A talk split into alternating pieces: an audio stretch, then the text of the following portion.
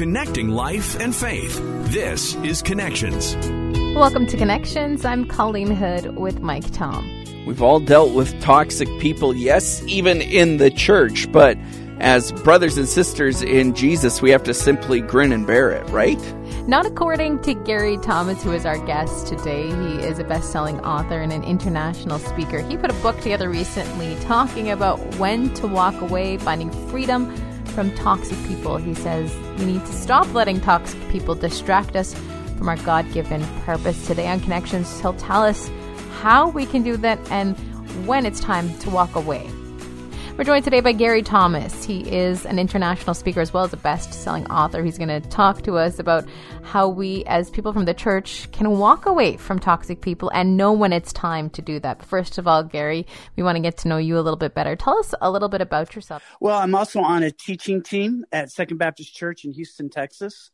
So I've been writing and teaching for most of my adult life, putting out a book every year and a half or so. And uh, enjoying teaching. I always get a kick out of the Second Baptist churches. Uh, I grew up in a First Baptist church, but we don't hear, don't never hear of a Third Baptist church, though. Hey, well, they they decided in 1935, I believe it was, that they wanted to play cards and dance, so they had to break off the First Baptist Church. Uh, what is it about writing that you love? You know, I, I, love the process. I love rewriting. I, I love the study. And, and frankly, where I'm just so grateful to God is I'm a man of very limited gifts. I'm not an administrator. I'm not very good with numbers. I'm a mechanical idiot. Uh, and so I'm just glad work that writing worked out, or I wouldn't have been able to feed my family. There's not anything else I do that somebody would pay me for. But um, from the time I was eight, I'm one of those. I, I knew I wanted to do it. I've loved books.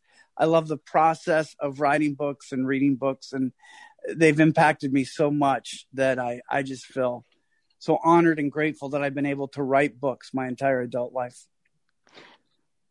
Well, your latest book is uh, really interesting. I think one I could have read when I was in pastoral ministry myself, but a great one now uh, for lay people as well. When to walk away. Uh, basically, looking at toxic people. What is a toxic person, Gary? Yeah, every toxic person is difficult, but not every difficult person is toxic. That's important to keep in mind. I'm not just referring to people who are difficult or annoying or who aren't believers. Of course, we're supposed to spend time with those like that. A toxic person, the short definition is they're destroying you. They're taking pieces out of you, whether it's your joy, whether it's your confidence, whether eh, you know they haunt you at night after you're with them. They're keeping you away from healthy relationships. They're keeping you away from being who God created you to be and keeping you away from doing what God created you to do what led you to want to discuss this topic and to talk about toxic people? Because this isn't something that we bring up often. I was as naive as they come. I thought you just had to focus on playing spiritual offense. You'll be surrendered to the Lord, understand scriptures, walk in love, uh, and and everything would would go well until I kept coming up across not that often, but some relationships where a very godly friend of mine, he's been a marriage and family therapist for over 35 years, um, pointed out this situation I had. I found out he had been lying, he had been undercutting me, just acting in a very toxic way. And I said to him, What, how do I confront him? What's the best way to deal with it? And he shocked me when he said, My counsel is that you not engage him at all. And I said, well, What are you talking about? And he said, I want you to go to the book of Luke Count how many times Jesus walked away from someone or let hmm. somebody walk away from him without Jesus giving chase. Now I'm I was intrigued and I'm I'm not clinically OCD, but I live in the neighborhood right next door to it. And so when when a guy I respect urges me to do that, I went to all four gospels and I don't know how I never saw this. I mean, I can't count the number of times I've read the New Testament, but there were 41 occurrences where I saw Jesus walked away from someone or let someone walk away from him without Jesus giving chase. Not all toxic situations, but I always thought that would be a failure, playing spiritual defense like that. until then, I saw that Jesus's example was solidified by his teaching in Matthew 7 6, when he says, Don't give what is holy to dogs or cast your pearl before swine, or else they'll turn and tear you to pieces. And so just after Jesus tells the church to go on the offense in Matthew 6:33, seek first the kingdom of God, he warns them, but you have to watch out for these toxic people that as I described before that will try to destroy you. Those are the ones to avoid. That's really interesting because as soon as you said they advised you to just walk away from them, my first thought was like Matthew eighteen fifteen, right? Like if a brother sins against you, you got to go to them. Uh, but maybe the difference is a like a, a toxic person is not our brother or sister then, or well, I, I, think you have to apply it with wisdom. My friend knew this person I'm talking about and had discerned that that look, this is a toxic person. Going to them is just going to make it worse. It's going to take more pieces out of you. I think mm. initially it's usually wise to try to be reconciled to someone. But if you get to a point where they're gaslighting you, they're making you crazy, and this might sound selfish to some of the listeners, but I would just say this if somebody's destroying your self confidence, they're destroying your future ministry because you start to think, I, I I'm just crazy. I guess I don't have anything to share. Maybe I should just always keep my mouth shut. If they're destroying your joy so that they just take the joy out of your life, well, that sounds selfish, except the Bible says the joy of the Lord is my strength. Yeah. So they're making yeah. you weaker for other ministry. If they're destroying your peace, you're less likely to be there for your spouse or your children or your other friendships. And, and so if you recognize that because of Christ, because of the Holy Spirit within you, every believer has a powerful role to play in building up God's kingdom. And so if somebody is taking pieces out of you and destroying your ability to be available to work in the kingdom, you've got to protect yourself. The analogy I often use is a, a, a lifeguard. I took lifeguarding lessons and I was surprised that one of the first things they teach you is self defense.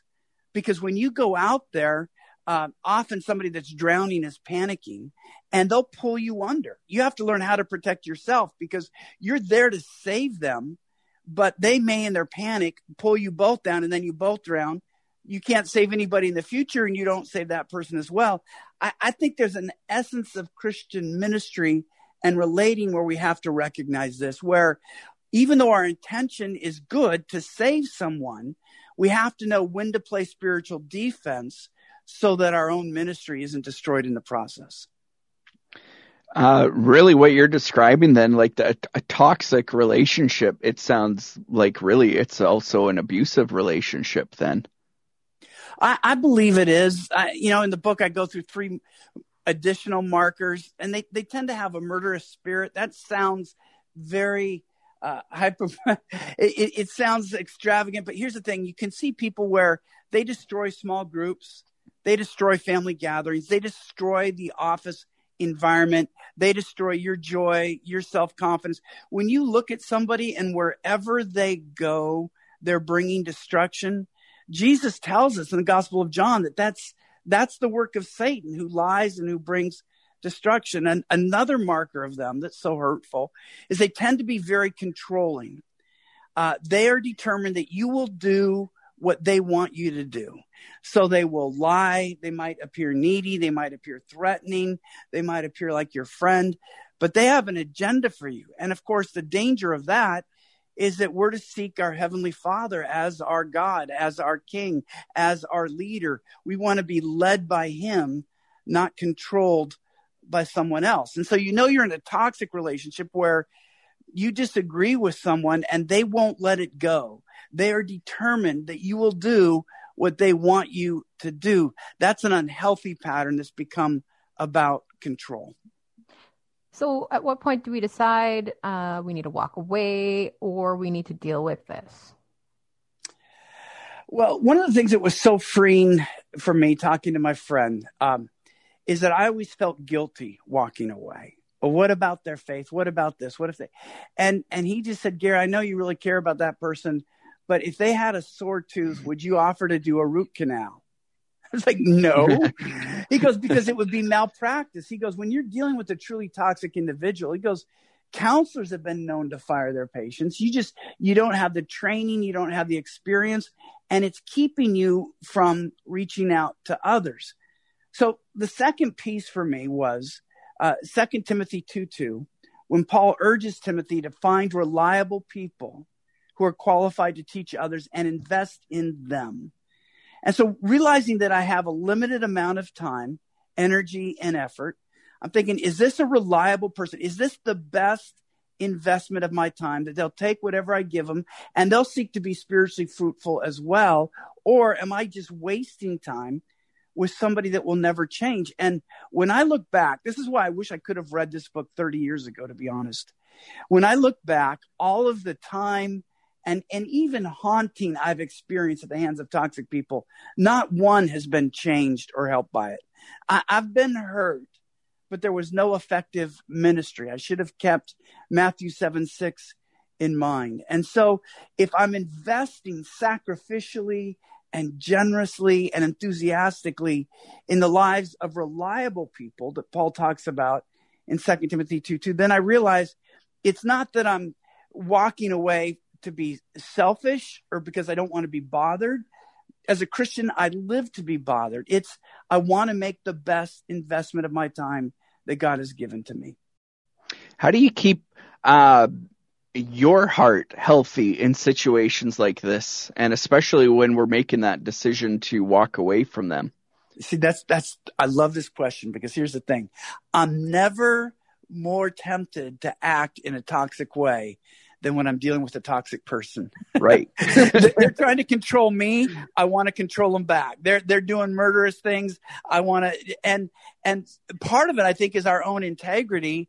We realize toxic people tend to be much better at being toxic than we are at dealing with them because they've been toxic their entire life. They enjoy it. We're appalled by it. Healthy people, we don't want to control people. We want to encourage people. We want to build people up. And so when somebody enjoys, they just get a sick spiritual thrill out of tearing somebody down or causing division, undercutting church leadership, tearing friends apart so they can play both sides. In that situation, I found that one of the best reasons to walk away is so that I'm not corrupted.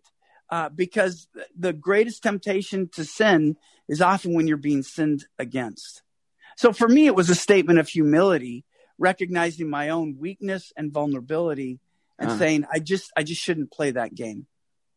I th- think a lot of people listening, they're, uh, you know, maybe people in ministry listen, they're like, well, that's fine for everybody else, but I'm a pastor, so I'm not allowed to do that. But you're a pastor, Gary. Yeah. we can do well, that, right? I, I look at Jesus who yeah. again I, I, the appendix has the 41 biblical citations in the gospels where jesus chose to walk away or let others walk away even john the apostle of love talks about avoiding certain people in fact there's an account by one of his followers john's followers where uh, a, a toxic person came into a house where john was he ran outside the back door he wasn't going to have anything to do with them uh, Peter talks about this. Paul talks about it. it had a whole chapter on, on Paul and, and where he urges us to walk away. And so the reality is there's great biblical examples and actual teaching that at times we're to walk away. A pastor should try to make the best use um, of their time. And, and so I, I've just found if you're dealing with toxic people, they're not going to be changed but you're you're stealing time from those that really want to learn, that want to grow, that will also invest in others. And I, I think we have to be courageous enough to be like Jesus and walk away. I, I'm going to be honest. I was convicted because I, I, I had this attitude that if I was just really prayed up, really surrendered to the Holy Spirit, understood the scriptures, was completely walking in love, that th- this message would be irresistible to everybody. But it wasn't irresistible when Jesus proclaimed it, or John, or Peter, or Paul. And I thought, who, who am I kidding? If people would walk away from Jesus and tell him to get lost, if people would reject Paul, who do I think I am? Uh, and and so all of those showed examples of making the most of the time that they have. And that's the example I want to follow for the rest of my life. I think I'll have a much more fruitful second half of life when I keep that in mind. For those out there who are at a point in their life, they're dealing with toxic people and they want to learn to walk away, how do they go about picking up your book and learning more about you? Well, it's it's available wherever you would look for books on on Amazon, Christian book distributors, Christian bookstores uh, could get it as well. We have a website, GaryThomas.com. That's my personal website. Um, for the actual book, it's when to walk away book.com, when to walk away book.com. They could read a little bit, they could see how it's described and, and get a feel for the message. Gary, what a great conversation for pastors and lay people. Thank you so much. That's my honor. Thank you. Don't forget to subscribe to the Connections podcast with Colleen Hood and Mike Tom. You can find it at podcastville.ca or anywhere else you get your favorite podcasts. We'll talk to you again on Connections.